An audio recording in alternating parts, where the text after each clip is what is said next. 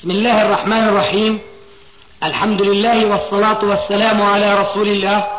أما بعد فهذا أحد أشريطة سلسلة الهدى والنور من الدروس العلمية والفتاوى الشرعية لشيخنا محمد ناصر الدين الألباني حفظه الله. نسأل الله أن ينفع به الجميع. والآن مع الشريط الخامس على واحد. بسم الله. المعروف أن الدخان مضر. فما حكمه الشرعي؟ جزاك الله عنا كل خير. والمضر في الناحية وفي العلاقات الاجتماعية. فأنت تركب الباص أو تركب القطار وأنت ممن عافاك الله من شرب الدخان؟ تبع بشخص تشرب الدخان. فبيقول لي الباص والغرفة من الدخان الخبيث الرائحة. وبيضيق على الناس الذين حوله ولا أبالي هذا الدخان الخبيث أصبح إذا تحدث أحد أهل العلم حوله بشيء من التفصيل وقد يأخذ ذلك نصف ساعة أو ساعة أحيانا. ليكون الحجة بعد الحجة. والدليل بعد الدليل على أن الدخان شرب حرام. لا فرق في ذلك بين الغني والفقير. وإذا بأحد لا مبالين في المجلس يقول يا أخي إن كان حرام حرام حرقناه. وإن كان حلال اشربناه. هذا تسمعوا كثير وهذا الكلمة هذه يمثل واقع العالم الإسلامي اليوم إلا من شاء الله وقليل ما فأكثرهم لا يتقون الله في تحصيلهم لكسبهم ورزقهم. مع أن النبي صلى الله عليه وسلم كان يقول يا أيها الناس إن النفس إن أحدكم لن يموت حتى يستكمل رزقه وأجله. فأمنوا في الطلب فإن ما عند الله لا بالحرام إن أحدكم لن يموت حتى يستكمل رزقه وأجله. فأمنوا في الطلب أي اسلكوا الطريق والسبيل الجميل أي المشروع في طلب الرزق لأنه لا يموت أحدكم حتى يستوفي الرزق كله لا يدع من وراءه ولا فيش كما أنه أيضا يستوفي أجله مبروك كما قال تعالى فإذا جاء أجلهم لا يستأخرون الساعة ولا يستقدمون والساعة في الآية مش الساعة اللي يجيبوا من 24 لا الساعة في الآية لحظة يعني. لا يستأخرون ساعة أي لحظة ولا يستقدمون الشاهد مع كل هذه الأوامر الشرعية والضمانات الإلهية بأن الإنسان سينال رزقه شاء أم أبى فنحن نهتم بهذا الرزق إلى درجة أننا لا نسأل حرام ولا حلال. أما الغاية التي من أجلها خلقنا وهي أن نعبد ربنا فقد جعلنا ذلك نسيا منسيا. فبتلاقي المسلمين مثل الكفار يعملون ليلا نهارا في سبيل طلب ما مضمون ويريدون ما من أجله خلقوا وهو عبادة الله تبارك وتعالى. ولذلك فكثير من عامة المسلمين بل وبعض خاصتهم يجهلون السبب الحقيقي الذي به وقع المسلمون في هذا الذل وفي هذا الاستعداد والاستعمار من الكفار جميعا وبخاصة اليهود الذين احتلوا بلادنا ما يعرفون السبب إلا قضاء الله وقدره. هيك الله كاتب علينا؟ وكثير منهم من ينتقد ويعترض على الله ويقول شو اليهود أحسن منا؟ نحن مسلمين. شلون حل اليهود؟ محلنا في بلادنا. وذلك لجهل بأن لله عز وجل في هذا الكون سننا وقوانين ونظما من أخذ بها وصل إلى غاياتها. ومن أعرض عنها تأخر سواء في الدين أو في الدنيا. لقد صح عن النبي صلى الله عليه وسلم أنه قال ستداعى عليكم الأمم كما تداعى الأكلة إلى قصعتها. قالوا أو من قلة نحن يومئذ يا رسول الله؟ قال لا بل أنتم يومئذ كثير ولكنكم غثاء كغثاء السيل ولينزعن الله الرهبة من صدور عدوكم وليقذفن في قلوبكم الوهن. قالوا وما الوهن يا رسول الله؟ قال حب الدنيا وكراهية الموت. اتفق الحديث نعم. اتفق الوقت بالطبق الطبق وخلاص. طبق وخلاص. طبق وخلاص. وليأكد لك الحديث الثاني. قال عليه السلام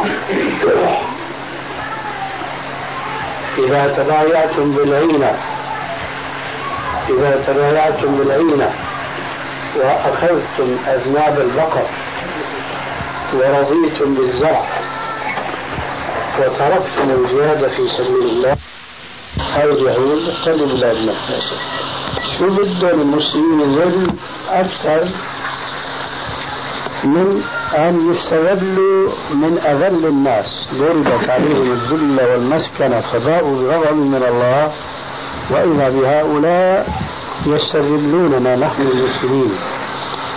هل نحن استذللنا من أذل الناس لأننا أعزة كما قال ربنا عز وجل في القرآن؟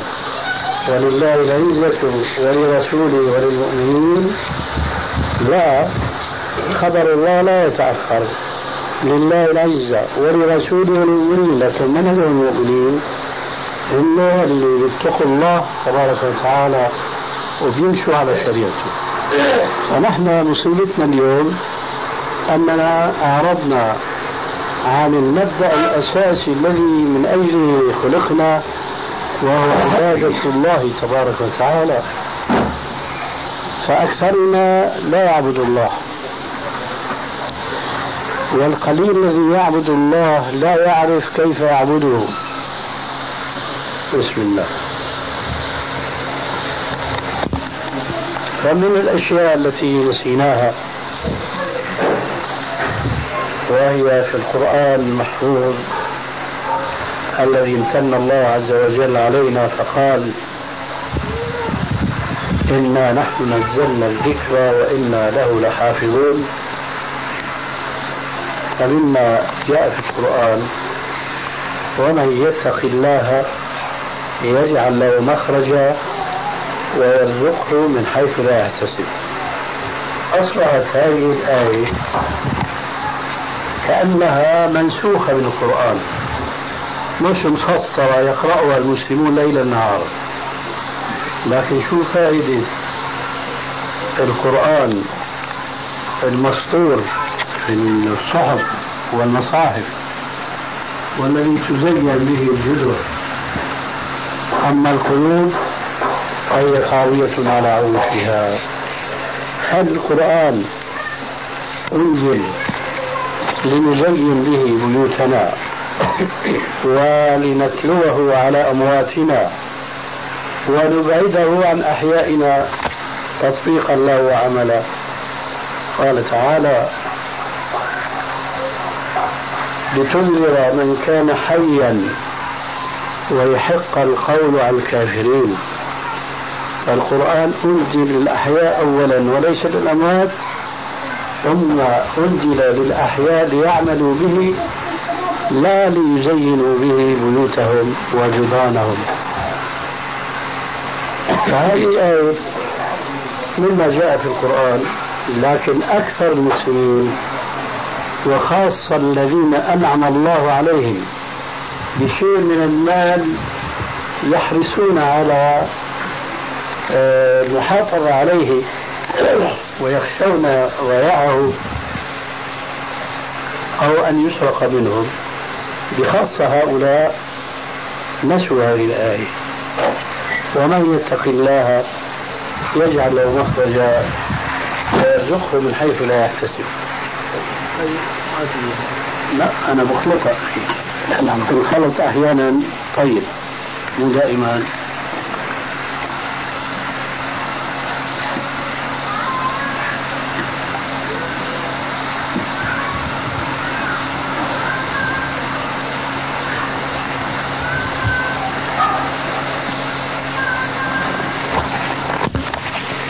ويرزقه من حيث لا يحتسب. هذه الآية تعطي أمرين هامين جدا لمن يتقي الله. لا إله إلا الله. الأمر الأول إذا وقع في ضيق جعل له مخرجا. وإذا ضاق عليه الرزق رزقه من حيث لا يحتسب. نحن اليوم إذا وقعنا في ضيق ربما أحدنا يكفر بالله عز وجل.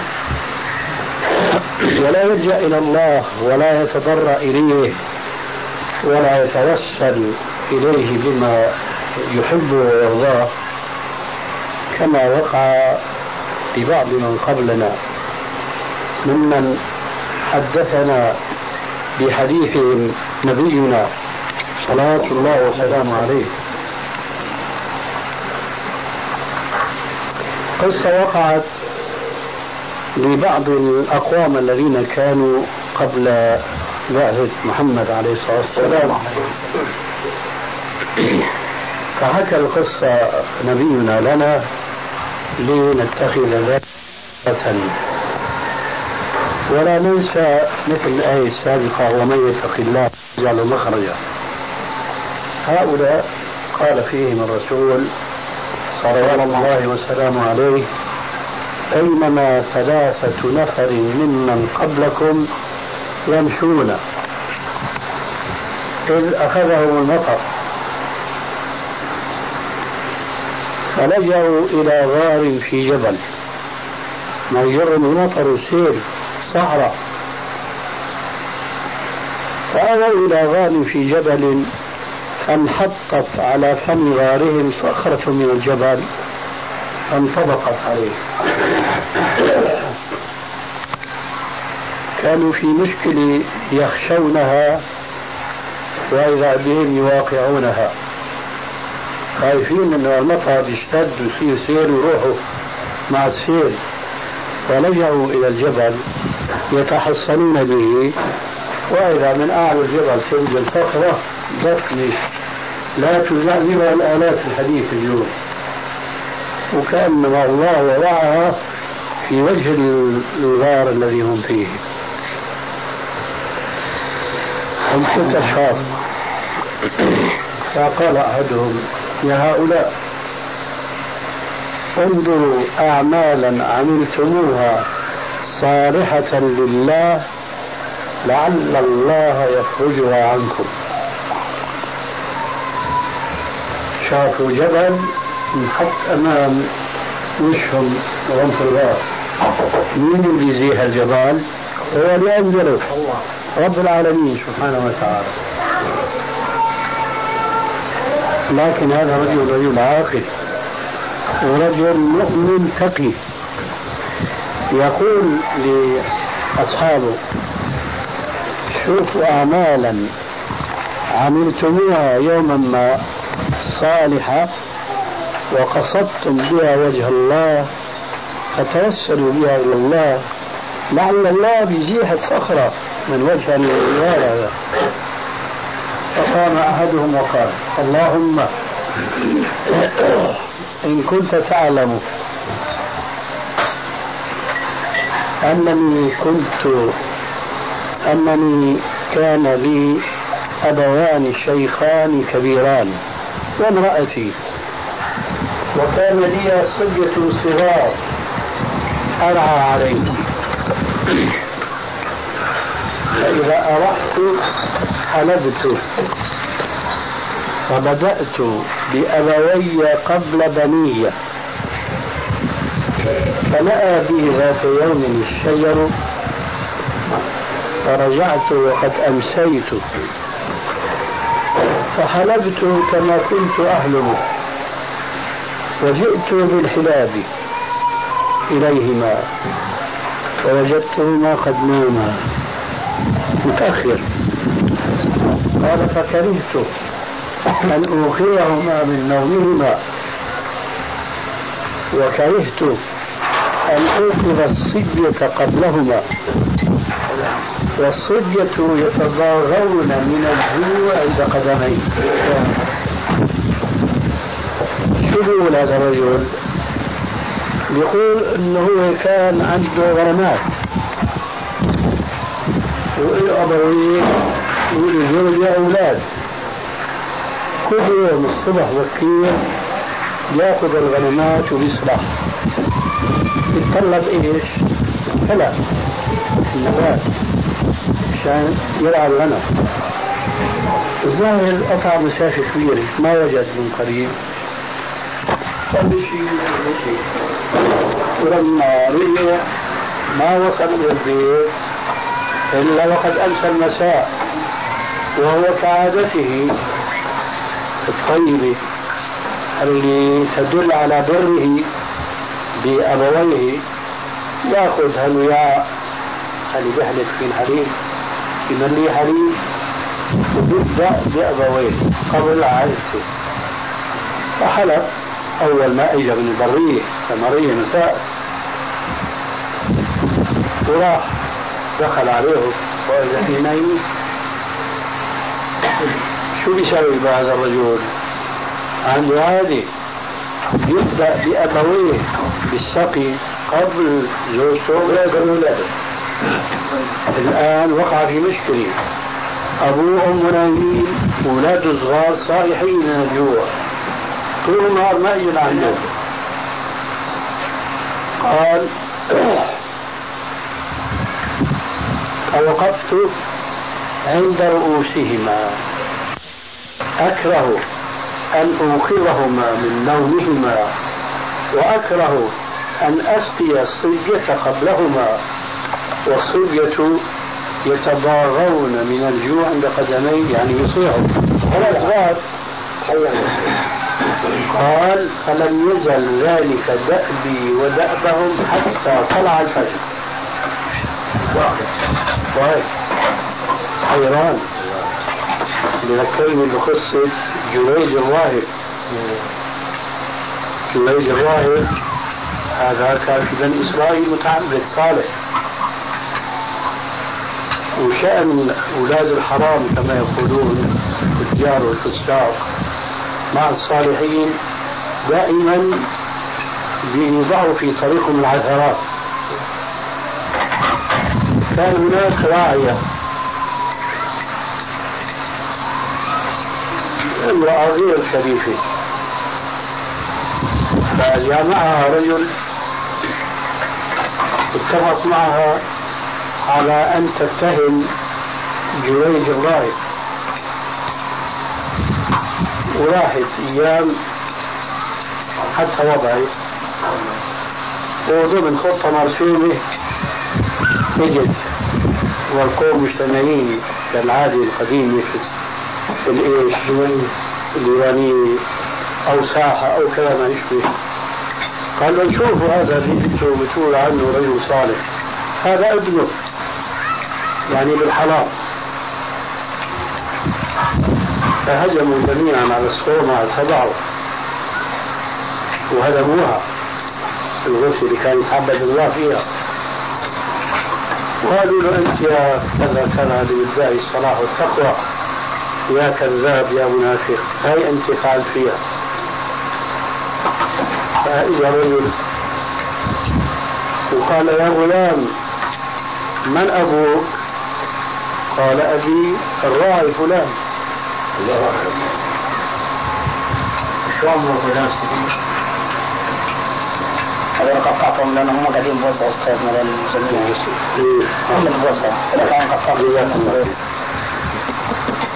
خلي خلي عندك. لما شافوا المعي عرف من كان سرير صافي. الناس طبعا من اوباش القوم يعني فجارهم ما طلع بيدهم يفضحوا هذا الرجل الصالح. فلما الآخرون اللي كانوا مغرر بهم شافوا المعجزة ركضوا وبنوا له القبة من فضة أو ذهب أو كليهما معا ككفار لخطاهم هذا الرجل ليش ربنا بلاء بهالبلوي بهالكرمي هذا ولو إنه برا كان يوم أيام في الصومعة قائم يصلي. إجت امه تدق الباب وعم يصلي. تدق الباب ما بيقدر يرد عليها. ويقول يقول في قلبه يا ربي صلاتي أمي صلاتي أمي. ما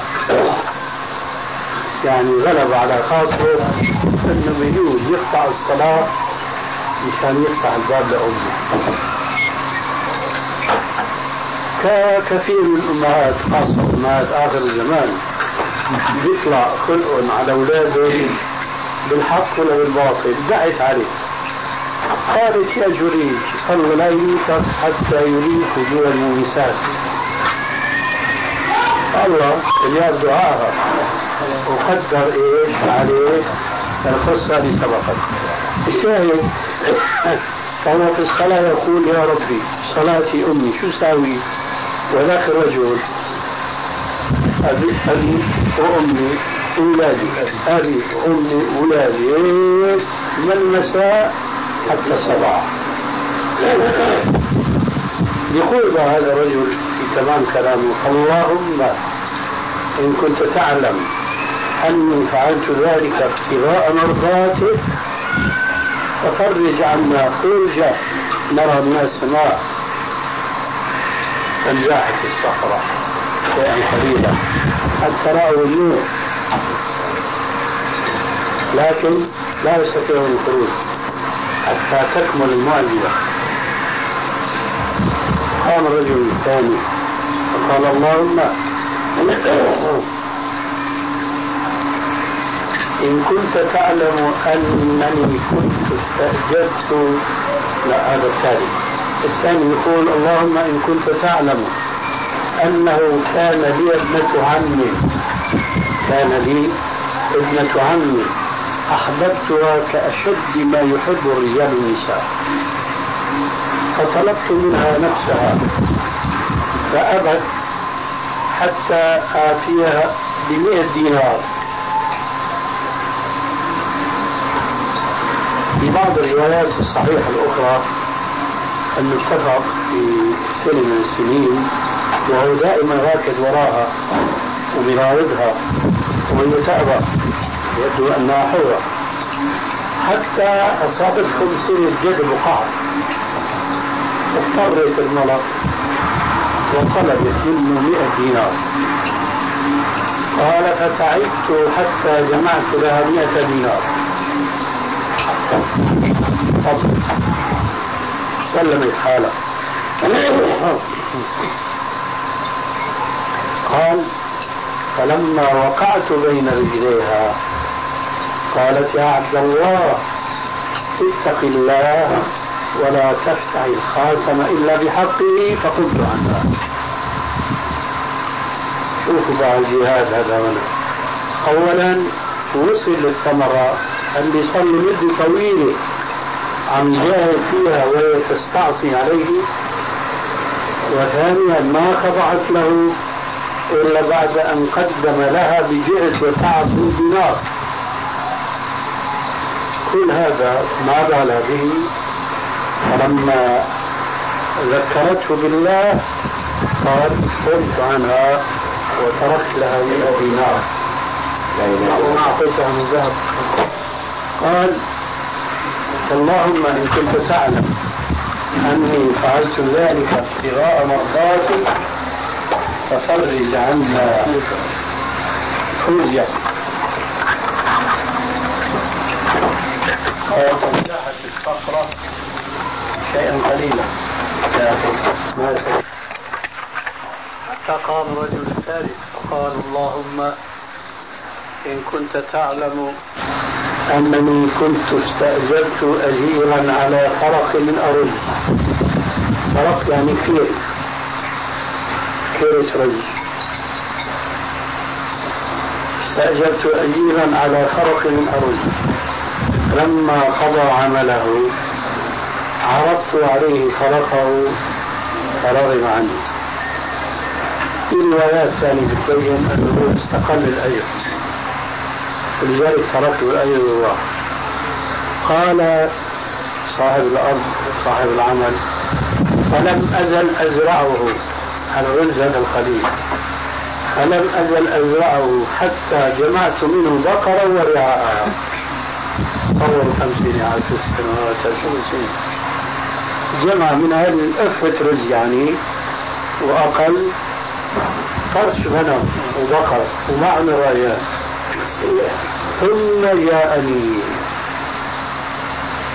فقال لي يا فلان أعطني حقي. قال انظر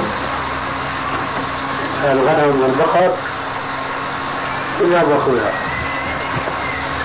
قال يا فلان اتق الله ولا تستهزئ بي إنما لي عندك فرق من أرز. قال اذهب وخذها فإنما تلك البقر من ذاك الفرق. قال فذهب واستعفها.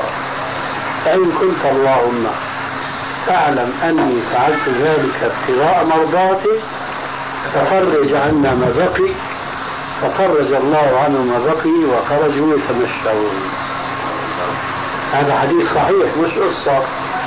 حديث في البخاري ومسلم عن رسول الله صلى الله عليه وسلم. مش قصة من إسرائيليات اللي تسمعوها وما أنزل الله بها من سلطان والله تصديق لكلامك يوم الجمعة هاي. حكى الشيخ في جامع المريخ. لما تتفضل فيها بالضبط.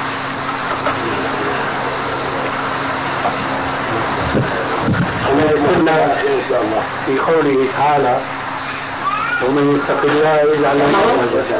ويرزقه من حيث لا يحتسب. هي صورة للمخرج؟ كيف ربنا عند الشدة وعند الضيق في المسلم؟ بلاقي مخرج ما يخطر على بالك ثم قال ويرزقه من حيث لا يحتسب. كمان في عندنا بعض القصص الصحيحة اللي حدث بها الرسول عليه السلام الصحابة وتصلح أيضا كمثال كيف أن ربنا يرزق عبد التقي المؤمن من حيث إيش؟ لا يحتسب قال عليه السلام بينما رجل ممن قبلكم يمشي في ثلاث من الأرض في الصحراء في الشول إذ سمع صوتا من السحاب يقول للسحاب اسقي أرض فلان. أحمد بن عبد الله مثلا. صوت من السماء لا يسمع لا في طيارات ولا في بالونات ولا في أي شيء. وجد السحاب اتجه ناحية معينة فمشي والسحاب حتى وصل إلى بستان وإذا به السحاب يخرج فمشي والسحاب حتى وصل إلى بستان. وإذا به السحاب يفرغ مشحونة من المطر على هذا البستان. طلع لا رجل يعمل في الأرض. سلم عليه. ولعله خاطبه باسمه. تعجب ذاك الرجل كيف كنت رجل غريب؟ شو عرف قال له أنا سمعت السحاب كذا وكذا. لما صب السحاب مشحونه من الماء على الأرض فعرفت انك انت هو المقصود بذلك فبما نلت هذه الكرامه من الله قال شأن الصالحين. أنا رجل عادي لا أدري لكن أنا عندي الأرض بخدمها بحصدها والحصيد منها بجعله ثلاث أثلاث ثلث أعيده إلى الأرض. ثلث أنفقه على نفسي وعيالي. والثلث الثالث أتصدق به على جيراني وأقاربي. قال له هو هذا. انظر كيف ربنا سخر السماء لعبد يعمل في الأرض. مش باله إنه ربنا راح يكتم الكرامه هذه يخص السحاب بأرضه. هذا مصداق قوله تعالى ويرزقه من حيث لا يحتسب. ما تاخذني بقى جرجنا أصل الموضوع يكون واحد عنده شوية فلوس إيه، وين بده يحطهم؟ يعني بخاف إنه ينسرق هذا المال وأنا بقول وقلت هذا وأنا في لندن اتيحت لي زيارة والقيت هناك بعض المحاضرات. فصاروا الغرباء من المسلمين عايشين في هذه البلاد يوجهوا سؤال في مانع يا أستاذ نحط مالنا في البنك؟ لا ما بيجوز حرام أنت مسلم. والرسول عليه السلام يقول لعن الله آكل الربا وموكله وكاتبه وشاهديه. اليوم من بعد المسلمين عن دينهم وجهلهم بشريعة ربهم مش خائف في ذهنهم إلا أنه أكل الربا حرام. أما أنت تطعم الربا هذا مو جاي في مخهم أنه هذا حرام. شو معنى أنت تطعم الربا؟ يعني يكون سبب أنت لإطعام الربا. أنت ما بتاكل ربا. لكن أنت بتكون سبب لإطعام الربا. الرسول يقول لعن الله آكل الربا ومؤكله. مؤكله اللي بيطعم غيره. وكاتبه وشاهديه. ليش؟ لأن ربنا يقول في القرآن الكريم وتعاونوا على البر والتقوى ولا تعاونوا على الإثم والعدوان فالناس الصالحين الطيبين اليوم بيقول لك الواحد منهم أنا بحط مالي في البنك أحسن ما ينسرق وأنا ناس ملاح أنا رجل بخاف من الله ما باخذ ربا لك يا مسكين. أنت لما حطيت المال في البنك البنك عم يشتغل فيه عم يأكل ويؤكل. ياكل هو بكان غيره ربا. فأنت السبب. ولعلنا جميعا نعلم شو رأس مال البنوك؟ أموال المودعين البنوك ما في عندها رؤوس أموال. إنما مجموعة الناس اللي بيتعاملوا مع البنوك هو اللي بيكون البنك. هو اللي بيبني البنك وبيأسسه. وبيمكنه في الأرض. كله من الأدلة الكثيرة على جهل المسلمين بدينهم وأهمالهم لطاعة ربهم وعبادته واللي خلقهم من أجله. وما خلقت الجن والإنس إلا ليعبدون. لذلك واجبنا في هذا الزمن الذي أصبح عدد المسلمين 900 مليون وأكثر مستعبدين من الكفار ومن أقل من عشرة ملايين احتلوا بعض البلاد المقدسة ونحن 900 مليون مسلم. ولكن صدق رسول الله صلى الله عليه وسلم أنتم يومئذ كثير ولكنكم غثاء كغثاء السيل شو معنى الغثاء؟ القش الخفيف رغوة. اللي بيجي مع السيل ما له وزن ما له قيمة. فأنتم يومئذ كثير. ولكنكم غثاء كغثاء السيل شو السبب؟ قال عليه السلام ولا ينزعن الله الرهبة من صدور عدوكم ولا يقذفن في قلوبكم الوهن ولا ينزعن الله رهبة من صدور عدوكم. هذه خصوصية الرسول عليه السلام وأمته. قال عليه السلام في بعض الأحاديث الصحيحة فضلت على الأنبياء بخمس خصال. يذكر من جملتها؟ ونصرت بالرعب مسيرة شهر قبل ما الكفار يواجههم المسلمون بيصلوا الخبر بيرتعشوا خوفا.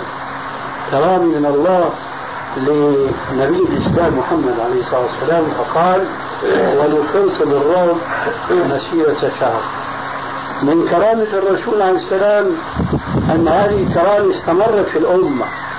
على حد قوله عليه السلام العلماء ورث الأنبياء فكان الكفار يخشون المسلمين قبل ما يخرجوا من بلادهم لغزوهم الآن عكس القضية ولا ينزعن الله الرهبة من صدور عدوكم ولا يقذفن في قلوبكم الوهن.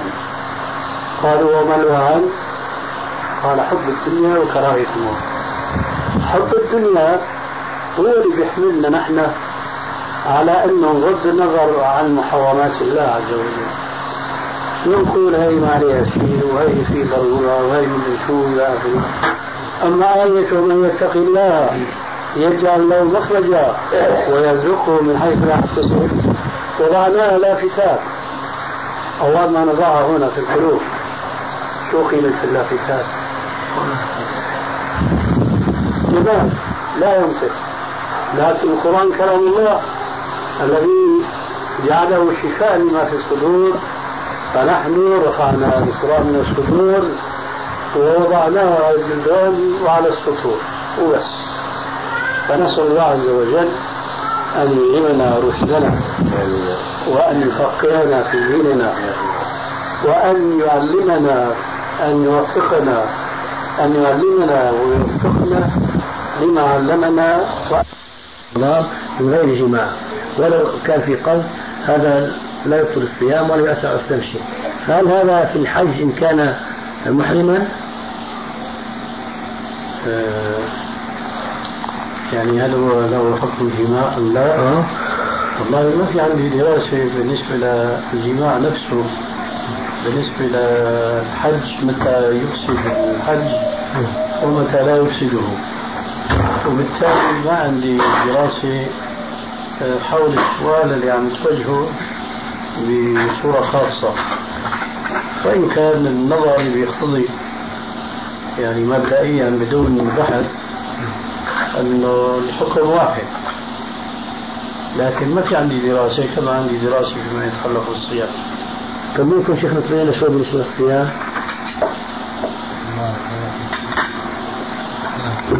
بالنسبة للصيام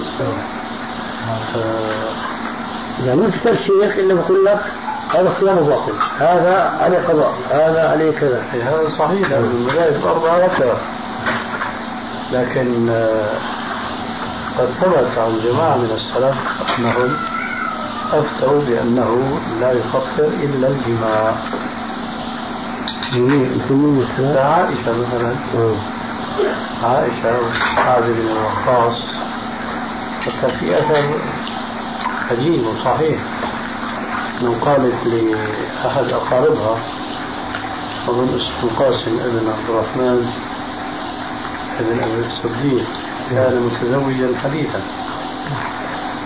فقال له أنه داعي بعروستك فأجاب طبعا بني رمضان. فأجاب بأنه يخشى. فقالت إنه لا يفكر إلى الجماع. عائشة. وفي نحو المعنى أنه لا يفكر إلى الجماع. عن سعد بن وقاص. وعن جابر بن زيد تابعي جليل من الرواة المكثرين عن ابن عباس. وهكذا. بعدين لا يوجد نص يخالف هذه الأقوال. نتمسك بذلك. يعني أحل لكم ليلة الصوم شو هو المحرم؟ الجماع. الجماع. و... العلماء بدون خلاف بينهم أن الجماع في رمضان يفطر لأنه ممكن يقال يقول ما بيجوز واحد زي جامع زوجته في نهار رمضان.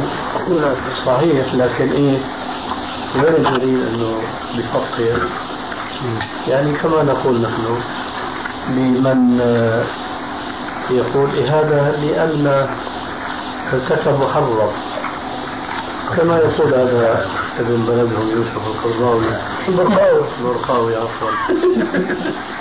نقول له لها كمان الذي نظر إلى المرأة مثل ذاك الشاب بس ما أنزل.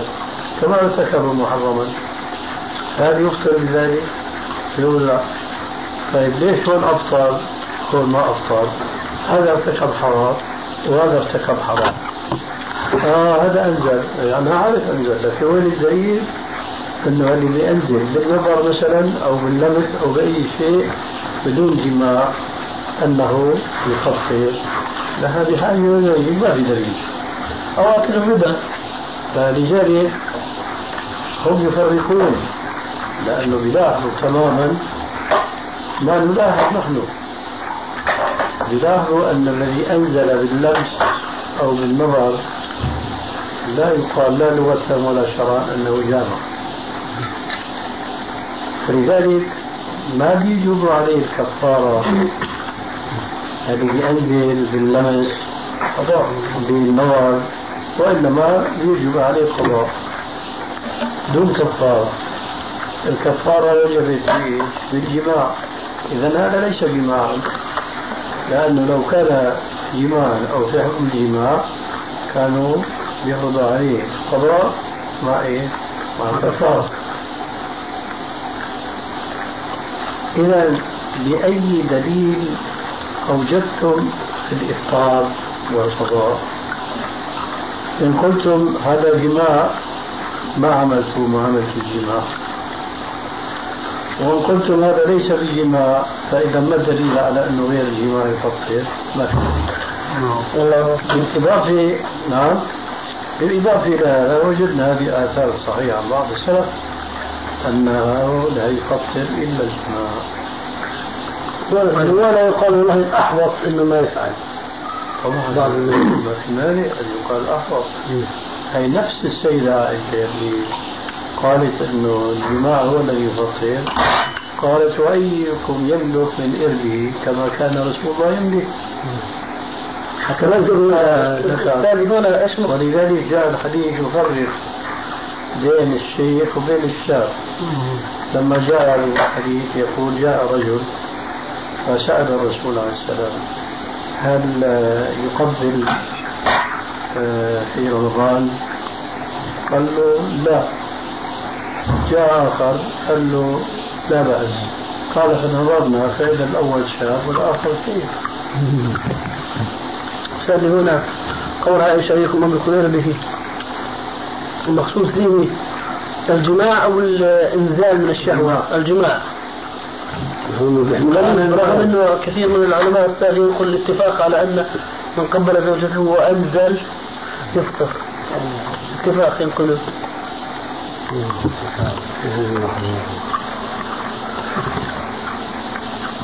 اتفاقهم غير متفق. كيف اتفاق هذا راجل مخالفين عائشة. طب لو لو الشاب طبعا في رمضان قبل. طبعا ما في مثلا نسخة لا ما بالنسبة أنا فهمت يعني إنه للشيخ الكبير يعني لو قبلنا مش يعني بالنسبة للرسول صلى الله عليه وسلم آه، وافق نعم. يعني ما طبعا ما ما بيهتم طبعا إنه مثلا يأثر عليه هذا الشيء أو كذا. مش مهم يعني؟ لأنه في العافيه هذا المهم العلم هو قوه الشهوة. نعم. لو في شاب ضعيف الشهوة والشيخ قوي الشهوة يمنع الشيخ من يجلس له تمام. ما ذكر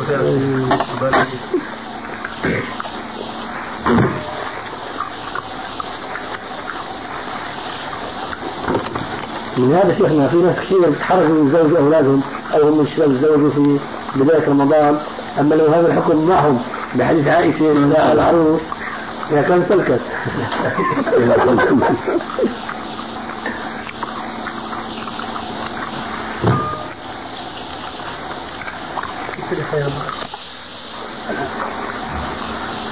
رجل زنى بفتاة. ولم يعلم عن حالهما إلا بعد زمن.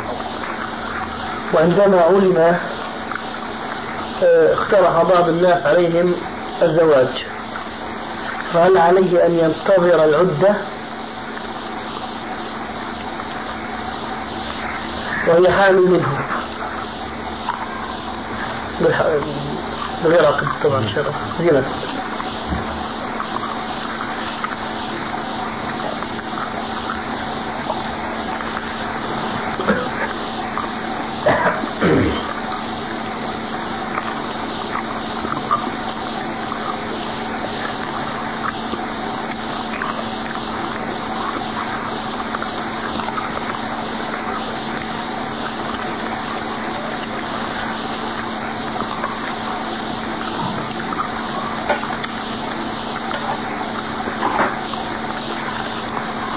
من المعلوم أن العزة هو الاستبراء الرحم.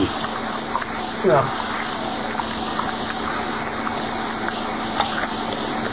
فإذا كان معلوم على وجه اليقين أن الولد منه نعم. ما في داعي للعزة.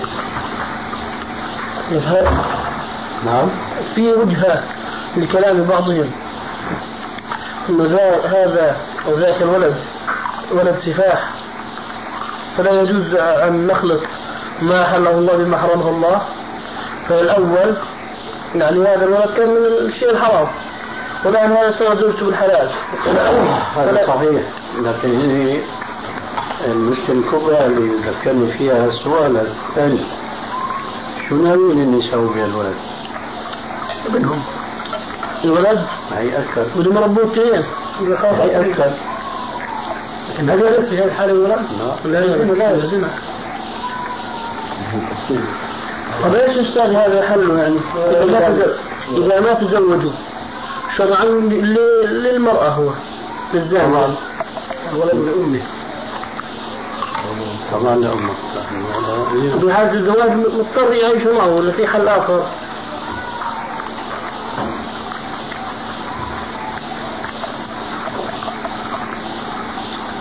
لا أعلم يا حلا حرام حرام. وابن زنا ابن زنا. والحلول اللي يلجأ فيها إليها. سبب إهمال تطبيق الأحكام الشرعية. أنه واحد يدرس امرأة يزوجون مع بعض البعض تنتهي المشكلة حتى أستاذ هذه المشكلة يعني فيها شيء من يعني اللي بخلي الإنسان يتأثر أكثر إنه البنت مخطوبة لابن عمها هذه البنت التي فعلت بهذه وكذلك الشاب الذي فعل هذه الفعله مخطوب لابن عمته. لا حول ولا قوة يعني المشاكل أعوذ بالله. لا خيرا هل صح عن أبي بكر أو عمر في هذا الموضوع إن زوج رجل زنا بامراه أو شاب زنا بفتاه بعد أن أقام عليهما حد هي عندي علم قرأنا في بعض كتب التفاسير في أي مثلا؟ بذكر في في الأحكام الصابوني آه. موضوع في الزنا ذكر هذا الكلام نقل. عن أبي بكر أو عن عمر. هو أغلب ظن عن أبي بكر رضي الله عنه. أنه أقام عليهما الحد وزوجهما من بعض. طيب هذه المشكلة سهلة بس في حمل؟ لا لا ما فيش ذكر حمل.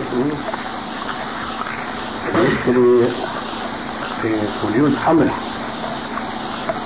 وفي هيك حال أستاذ بالنسبة للزوج الأول. شو موقفه؟ الأول؟ اي نعم شرعا. زوج أو الخطيب الأول خطيبها. مكتوب كتابه عليه مكتوب كتابه عليها. إيه؟ يعني على ذمة رجل آخر. على ذمة رجل آخر. الله. فشرعا ما هو المطلوب منه؟ ما هو المطلوب مني من الزاني؟ من لا من الخاطب. من الخاطب. وعلم؟ علم. أنا ذهبت عنده للبيت في البيت أنا ذهبت إليهم أي لأحل الإشكال. آه ولم أصل إلى حل حتى الساعة. كيف يمكن حل الإشكال؟ مشكلة. مشكلة كبيرة. هو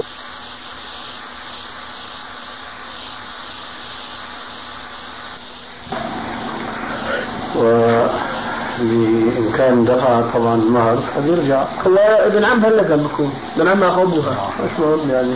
هذا ما تقدم ولا بيأخر. نعم. وهو في شيء ثاني كان أنا شعرت من من الأهل رغم أنهم عندهم يعني نزعة دينية طيبة. شعرت أي نعم شعرت بهذا. شعرت أنهم بدهم يخرجوها من السجن لأنه الآن هي في السجن وكذلك الشاب. أنهم بدهم يخرجوها عن لازم يزوجوها ابن عمها ثم يذبحونها.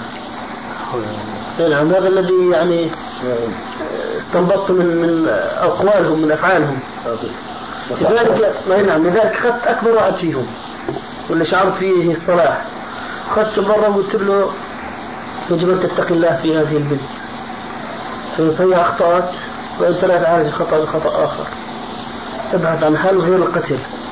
قال لي لا إحنا ما بدنا نقتل. قلت له بس أنا يعني أرى الشباب متحمس لهذا. نعوذ بالله. نعم. مصيبة على مصيبة هن المشكلة هن بيكون سبب المشكلة؟ ما بدهم بعدين يقضوا عليها دي مشكلة أخرى. بيتهاونوا في تربية البنات. سبحان الله احسن بيتهاونوا في القضاء على الاختلاط. إيه هذا ما في حدا غريب. هذا ابن عمنا هذا قرايبنا هذا كذا.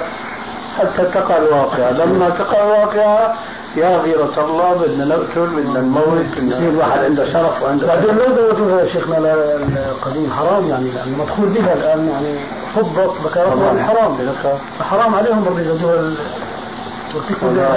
أستاذي في بعض الناس قال إنه في هيك مسائل من باب سد الذريعة ومن باب تعليم البنات إنه والشباب الفساق إنه ما يفعلوا هذا الفعل يمكن إنه في حل نهايته الزواج فقد يعني يكون الشاب فقير الحال ولا يستطيع أن يدفع مهر فلانة من الناس.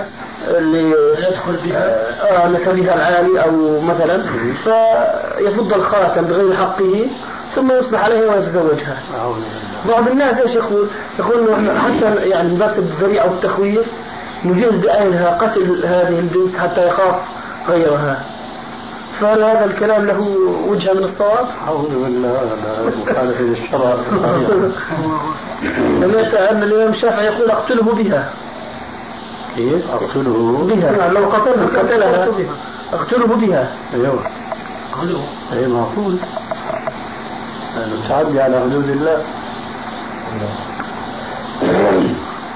هذا القول الشافعي وجبته فلو نقله لنا أحدهم طب شيخنا هذا يختلف عن الزوج الذي يرى رجلا على زوجته فيقتلهما. الله أغير منهما مثلا حديث سعد هذا يختلف عن ذاك ليش هذا يعني جائز وذاك؟ ما الذي مين قال إنه هذا جاهز؟ يعني مش جائز يعني في حال انفعال الرجل يعني كيف؟ في حال انفعال الرجل عندما يرى زوجته على هذا الحال فيقتلها ما في الحديث ما تدل على ال... على أن النبي عليه الصلاة والسلام وبخه أو منعه.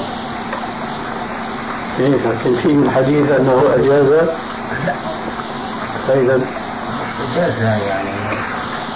لكن في حال هذه الحمية انت أنت الحالة بدك تلحق فيها حالة أخرى. قتل لك.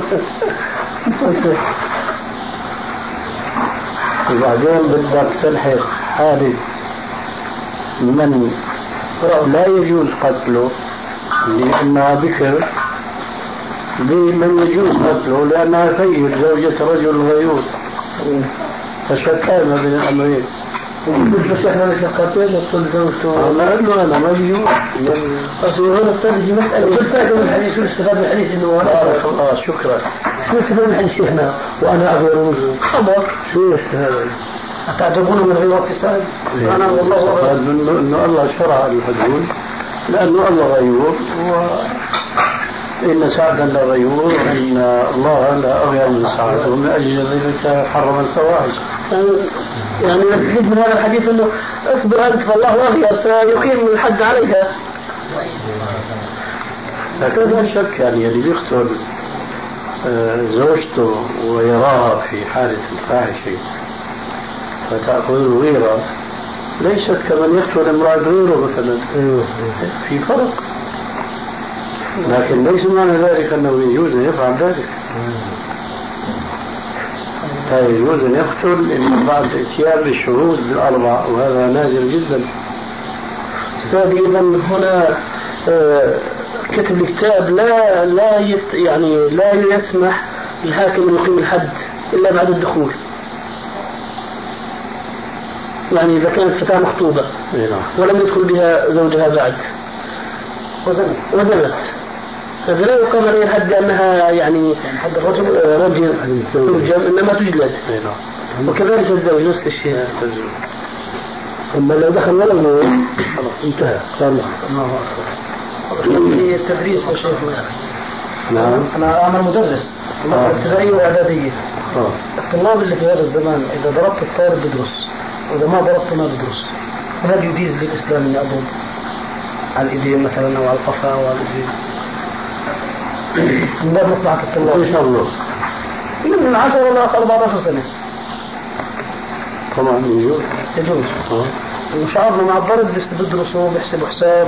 ولما خفف الضرب بيدرسوا شد وقارب إيش يصلح لكم بذلك؟ إحنا ان شاء الله يعني مسموح تصرف إداري يعني.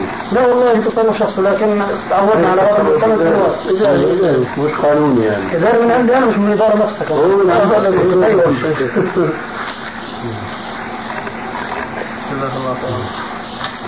نصلي. إحنا جماعة يا شيخ.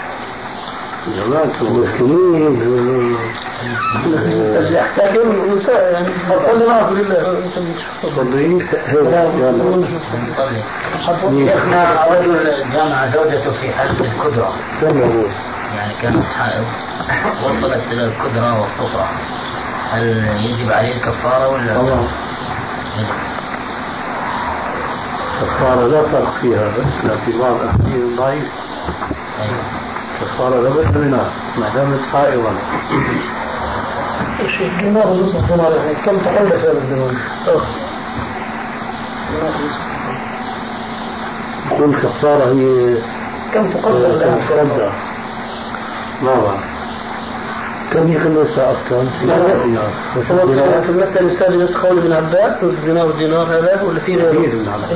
حديث طب بس الدينار من الألبنيرنا ولا من الذهب؟ معروف معروف سابقا يطلع مش كل دينار ها؟ حوالي ورقة شو دينار؟ تعرفين تخيل طيب شيخنا إن والله سألني واحد في من الخمس قلت له شيخ ذكر قال شيخنا إن قالت له أنها طهرة وهي حد اعتقاد يعني أنها طهرة وبعدين جاء شيء زايد من السفرة أو من بقية حيض نهاية أيام الحيض نعم. فهل عليه شيء إذا جمعها وقد قالت له إنها طهرة ليس عليه شيء.